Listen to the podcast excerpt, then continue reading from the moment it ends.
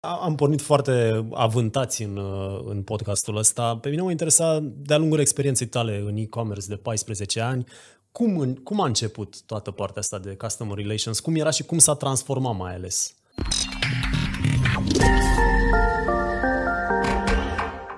Salutări și bine ați revenit la Complex Made Simple. Sunt Alex Goagă, l-am alături de mine pe Cristi Movilă. Salut, Cristi! Salutări, Alex! Astăzi discutăm despre un subiect pe care l-am atins deja în uh, episodul precedent. Vom vorbi despre Customer Service. Este, uh, am în față un studiu, am citit recent, uh, al Microsoft, din care rezultă că 95% dintre clienții online ai magazinelor, la nivel global, bineînțeles, consideră că centrul de relații cu clienții este extrem de important.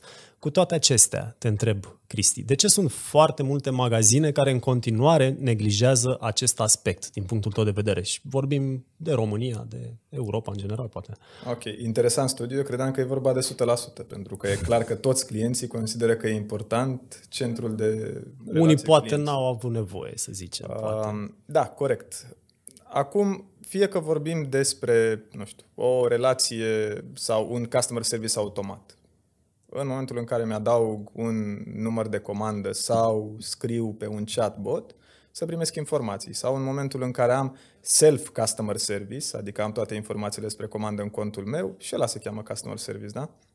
Pagina de help vreau... se poate chema? Exact. Sau dacă vreau să fac un retur, la fel și asta se poate chema sau am nevoie de informații.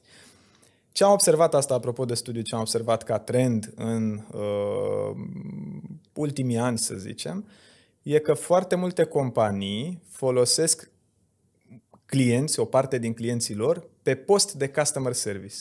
Pentru Ref- acest Q&A. Te referi la review-uri sau la ce? Review-uri, Q&A și tot felul de, nu știu, discuții care au loc și se creează engagement între clienți. Da? Deci, în momentul în care eu am nevoie de o informație la nivelul produsului și am un Q&A, pun întrebare și poate să-mi răspundă un angajat al businessului respectiv sau poate să răspundă un alt client. Smart thing din partea companiei pentru că lucrează un alt client pentru ei degeaba, da? adică pe mhm. gratis. Mm-hmm. Și totuși, de ce, ne răspuns de ce consider că încă nu este luată în serios treaba asta cu customer service? Sau sunt investiții foarte mici sau e făcut în bătaie de joc? Cu toții ne-am lovit de... Din păcate, da. Cred că vine din lipsa de, pe de-o parte, din lipsa de educație de business și încă n-am ajuns la o maturitate a pieței, încă n-am ajuns la o maturitate a multor business-uri. Uh, și vine și din dorința de a avea o viteză cât mai mare și de a avea o creștere cât mai mare și atunci nu pot să dimensionez. Știu pe bune că toate companiile care interacționează cu clienți într-un mod mare, aici vorbim de, de la telecom la companii foarte mari, își dimensionează call center-ul astfel încât să nu acopere vârfurile. Deci dacă cineva vrea să acopere vârful vreodată, vin eu, Customer Service Director la, nu știu, o companie mare de telecom și spun, băi, e inadmisibil ca la 9 dimineața să avem waiting time de jumătate de oră. Ba da, e foarte bine să nu cumva să fac ceva, să nu mai am acel waiting time, pentru că e clar că voi debalansa business-ul. Pentru că dacă eu acopăr doar vârful ăla, pe restul perioadei în care angajații sunt la birou, ei nu vor avea ce face, efectiv, știi? Și atunci eu îmi optimizez business-ul astfel încât să nu acopăr vârfurile. E, probabil cumva uitându-ne și la viteză, uitându-ne la lipsa de maturitate, uitându-ne la lipsa de uh, indicatori de a măsura lucrurile astea, care țin de satisfacția clientului, care țin de, uh, nu știu, timp de așteptare. Vorbim de foarte multe business-uri care nu au call center, da? business-uri mici, medii, vorbim de seller care sunt vânzători pe anumite marketplace-uri care la fel nu oferă un uh, serviciu clienți foarte bun și foarte corect. Uh, de aici apar aceste mici fricțiuni, mici sau mari fricțiuni pe care noi cu toții le suferim.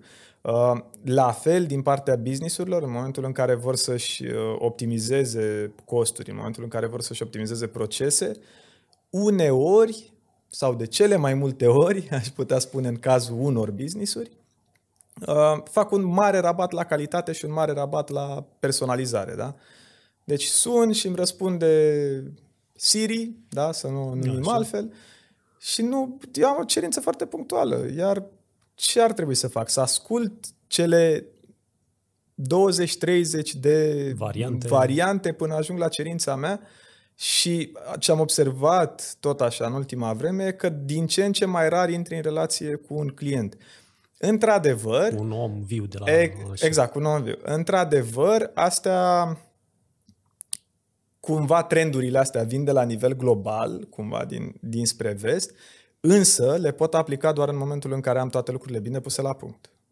Da? da. Deci le pot pune și pot automatiza și pot avea acest IVR sau aceste uh, servicii de customer self-service în momentul în care toate lucrurile sunt bine puse la punct. Da? Am informațiile în timp real ce se întâmplă comanda clientului, am informațiile despre retur, am un flux foarte bine pus la punct de informare a clientului, am un flux bine pus la punct de, nu știu, de garanție, de uh, reclamații. Dar când nu am lucrurile astea, să încerc să automatizez pe o bază pe care nu am, e ca și când aș construi pe o casă de carton. Mai citeam undeva recent tot un studiu legat de Customer Relations că 20% uh, că, pardon, Customer Relations poate fi eliberat cu 20% din uh, volumul de muncă dacă există un help page bine pus la punct. Exact, exact. Nu sunăm de dragul de a suna, da? Adică, poate, ok, sunt super uh, fidel, sunt un client super fidel al brandului respectiv, al magazinului respectiv și poate sun să aflu noutăți, să aflu, habar n-am, chestii de genul ăsta. Uh, sau am creat o relație foarte bună cu uh, oamenii de acolo, da? pentru că sunt un client VIP. Dar, de cele mai multe ori, noi nu sunăm de dragul de a suna, da? Sunăm că avem nevoie de ceva. Dacă găsim lucrul ăla foarte repede, nu vom mai suna pentru că nu vrem. Asta, apropo de studii și la fel trenduri, am început să devenim uh, mult mai deranjați de apeluri. Exact asta voiam să te întreb. De ce tot timpul vorbești de sunat și call center în 2021 când lumea are aversiune de a suna pe altcineva? Dacă aș avea un magazin relativ nou, să zicem, cu un volum nu foarte mare de, de vânzări, să zic 100 de vânzări pe zi sau whatever, nu aș mai face call center, eu personal.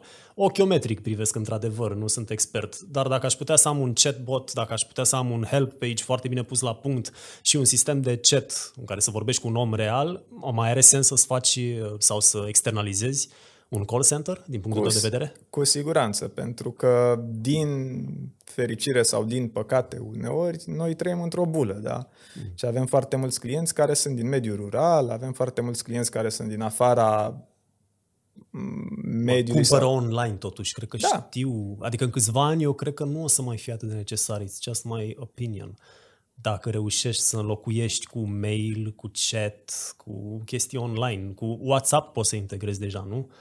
Să scrii pe WhatsApp, toată lumea folosește. Adică... Da, da, da, poți. Ușor, ușor, că vorbim de scris, de voce sau de orice altceva, ideea e că trebuie să interacționezi. Acum, nivelul de interacțiune pe care un business îl are cu clientul lui ține de tipul clientului.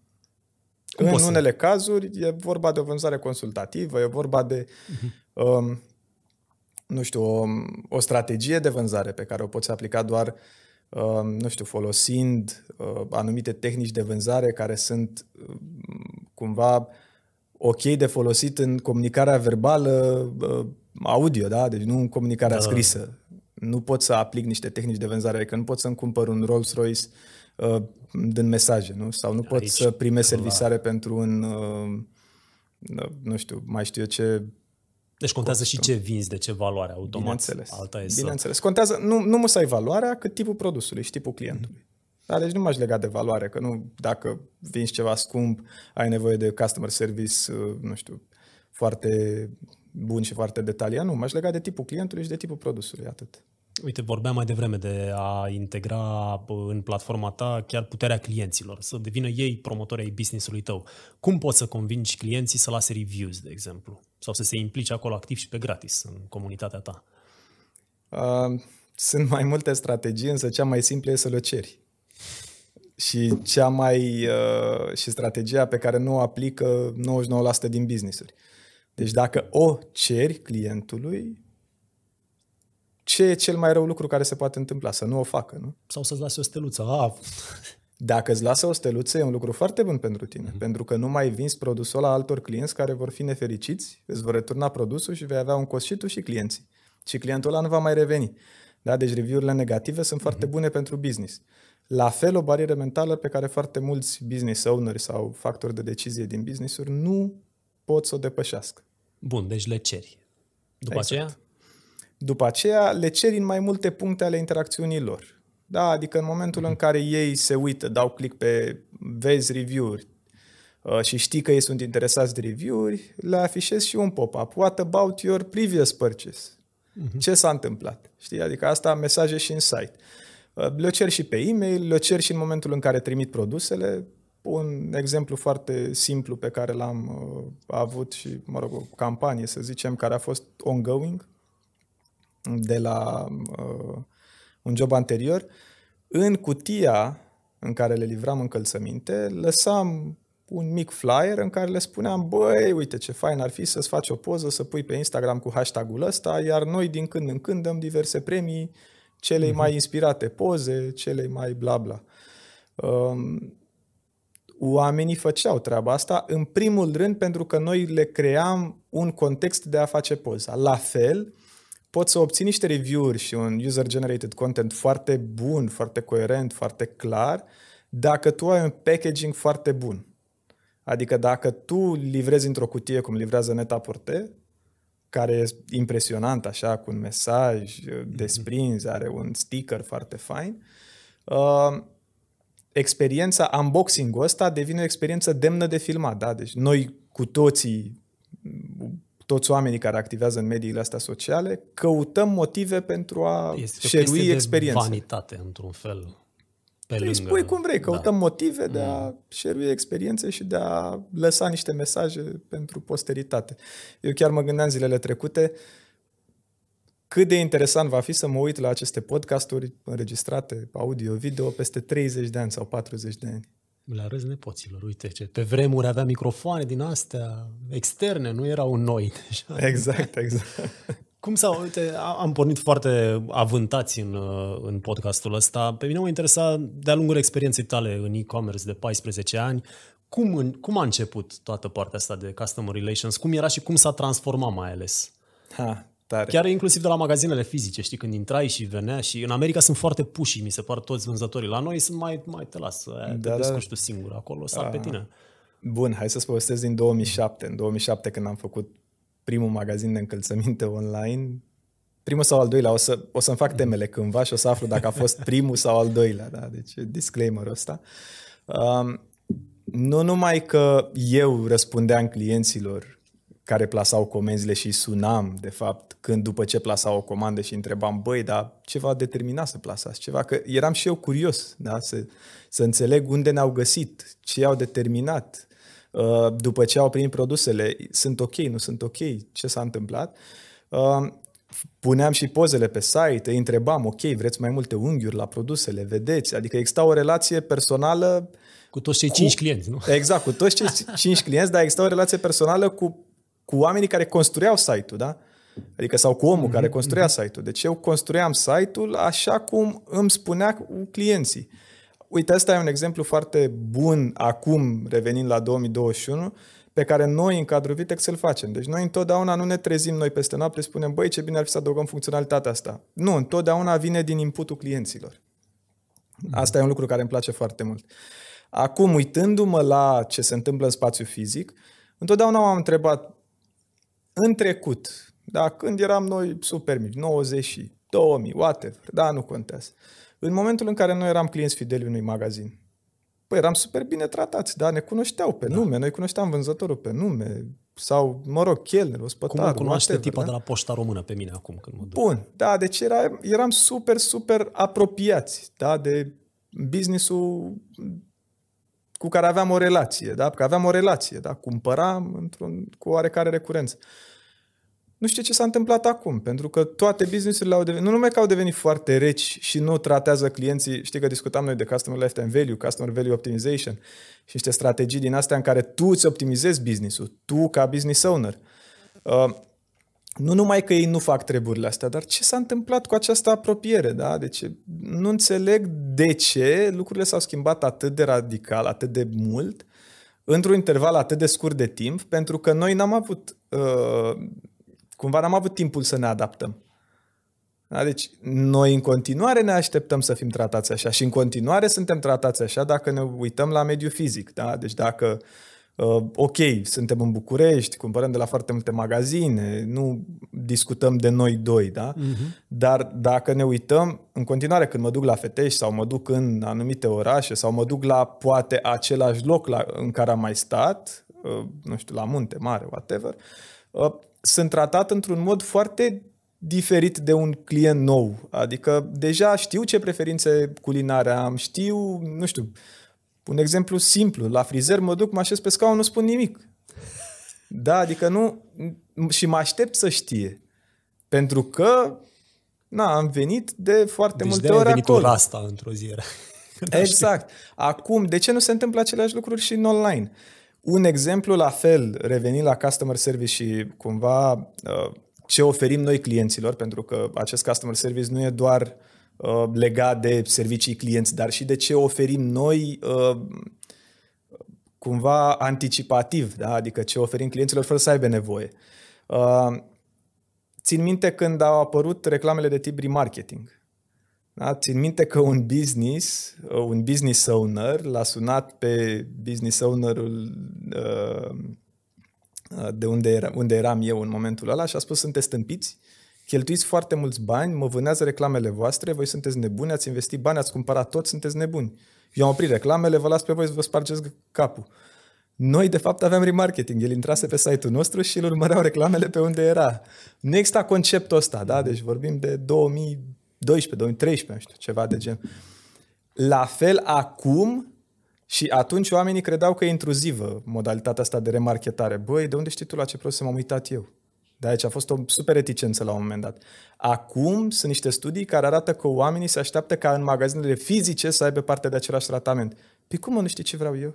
Hmm. Nu ți minte ce am cumpărat acum o săptămână? Exact. Ce Sau nu ți minte la ce produse m-am uitat pe site? Păi stai că eu sunt offline și n-am legat offline-ul de online. Păi ce treaba mea hmm. când ai legat tu offline-ul de online? Știi? Sunt foarte multe schimbări în comportamentul clientului, însă, dacă ne uităm așa în adâncul, uh, cumva, dacă ne uităm la uh, bazele relației între client și business, noi în continuare ne așteptăm să fim tratați preferențial în momentul în care devenim loiali unui business. Dacă și noi tratăm businessul la preferențial, adică am devenit loial businessului respectiv și atunci ne așteptăm să avem ceva în schimb. Și cum faci asta? Revenind puțin și la episodul anterior, cum reușești să uh, emani căldura respectivă și apropierea respectivă online? Foarte multe lucruri mici, făcute incremental, da? mici îmbunătățiri care te aduc la, care duc la niște mari schimbări. Da? Că vorbim de a implementa un sistem de call center uh, cu identificarea clientului și să știu care e istoricul lui înainte de a face lucrul ăsta, nu doar să știu care e istoricul clientului, să-l marchez cumva, băi, gold, silver, platinum, whatever, oricum, o mică segmentare, mhm. cât de, cu cât mai granular, cu atât mai bine, cât de mică e mai bine decât nimic. Se poate da? face asta. Deci când sun eu, numărul este în memoria call center-ului și spune platinum, Exact. Whatever. Exact, bineînțeles. Uh-huh. O servisare a clientului în funcție de istoricul lui. Da? Deci nu mai stau, ce a implementat EMAG de curând, nu mai stau să procesez returul în momentul în care el a fost ridicat de curier. Pentru că știu că tu întotdeauna returnezi produsele pe bune, frate. Adică nu na, ești un client super fidel, ești un client care nu returnează cărămizi când a spus că returnează un telefon. Iar eu îți dau banii înapoi pe telefon imediat ce curierul a plecat care... de la tine. Dacă spui asta unor business owneri din România să returneze banii în momentul în care clientul a ridicat produsul, primul lucru la care se gândesc, păi ce oprește pe clientul ăla să returneze o cărămidă? Păi cele 100 de retururi de făcute până acum a fost ok. Ce l-ar face să returneze o cărămidă? Te gândești doar tu pentru că ești paranoic. Mm-hmm. Ok. Um, exemple de magazine care au un customer relationship excelent. EMAG, singurul care îmi vine în minte în România. Mamă, ce pentru contrazice că... toate formurile alea. Așa Acum, e. Îți asumi. Da. Așa e, Pe însă ce de ce continuăm să cumpărăm de la ei, deși nu mai e o discuție legată de preț? Acest retur, această livrare planificată, da? deci îmi dă posibilitatea să-mi planific livrarea, îmi dă posibilitatea să mi se ridice returul fără ca eu să sun nicăieri. Da? Deci dacă te uiți pe 99,9% din restul magazinelor, da? nu știu câți au serviciul ăsta inclus, dar sunt foarte puține, vreo câteva magazine, uh, la care curierul vine în momentul în care tu ai pus o cerere de retur, la toate celelalte trebuie să, nu știu, niște tâmpenii din astea, să printezi tu o foaie, pe cine are imprimantă? Să scrii pe ea cu mâna, cu pixul. Doamne Cine mai ferește, știe să scrie, în adică? 2021, da. Uh, la fel, garanția e pe bune, adică vine un curier, îți ia produsul, ți-l duce la garanție. Într-adevăr, sunt lucruri care sunt de bun simț, da? Deci nu e nimic extraordinar. Singurele, nu știu, să spunem, servicii care au fost acum implementate și sunt cumva uh, atipice, să zicem, dar spre beneficiul clientului, ar fi acel retur și restituirea banilor Instant. uh, instant până a fost procesat. Mai exista la un moment dat un customer credit, adică te creditau în momentul în care voiai să plasezi o comandă. Uh, o livrare, de exemplu, serviciile pe care ele au adus chiar cu bani, da? Deci nu mă aștept să-mi ofer livrarea în două ore fără să plătesc. E ok, pune-mă să plătesc, dacă vreau în două ore, plătesc, dacă nu vreau să plătesc, accept să-mi livrez mâine sau pe mine, da?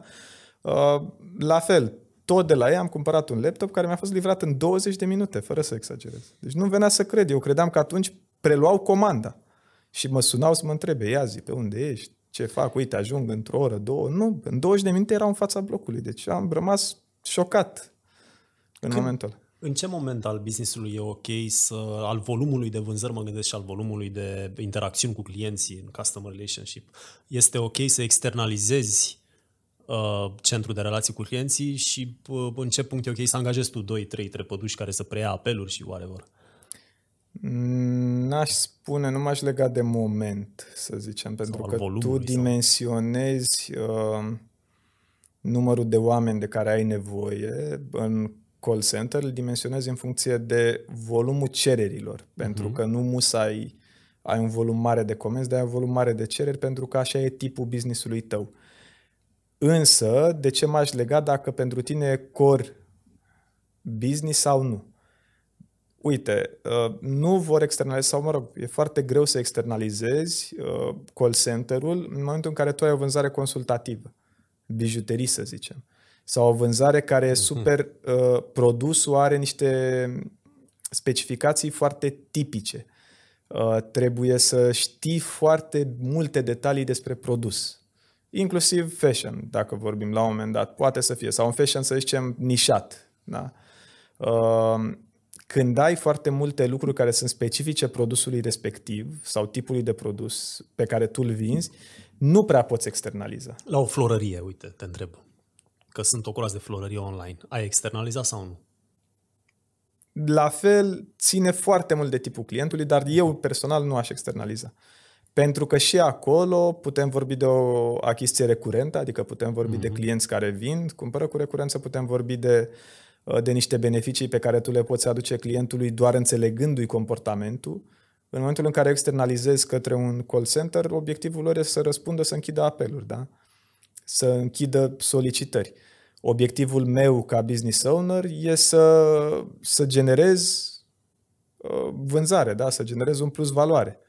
Uh, dacă mă uit doar la uh, numărul de clienți cărora le-am, le-am răspuns și le-am închis solicitarea la first answer, first whatever, uh, îmi pierd din acest focus pe a genera valoare. Știi? Răspuns corect, adică din propria experiență știu, Flor, e un lanț de florării mari, originară din Cluj, vând foarte mult în toată țara și au doar 5 oameni angajați full-time la Customer Relationship Service. M-a mirat și pe mine. Mersi foarte mult pentru prezență și în episodul acesta, Cristi. Haideți să vedem ce, la ce să vă așteptați în episodul următor.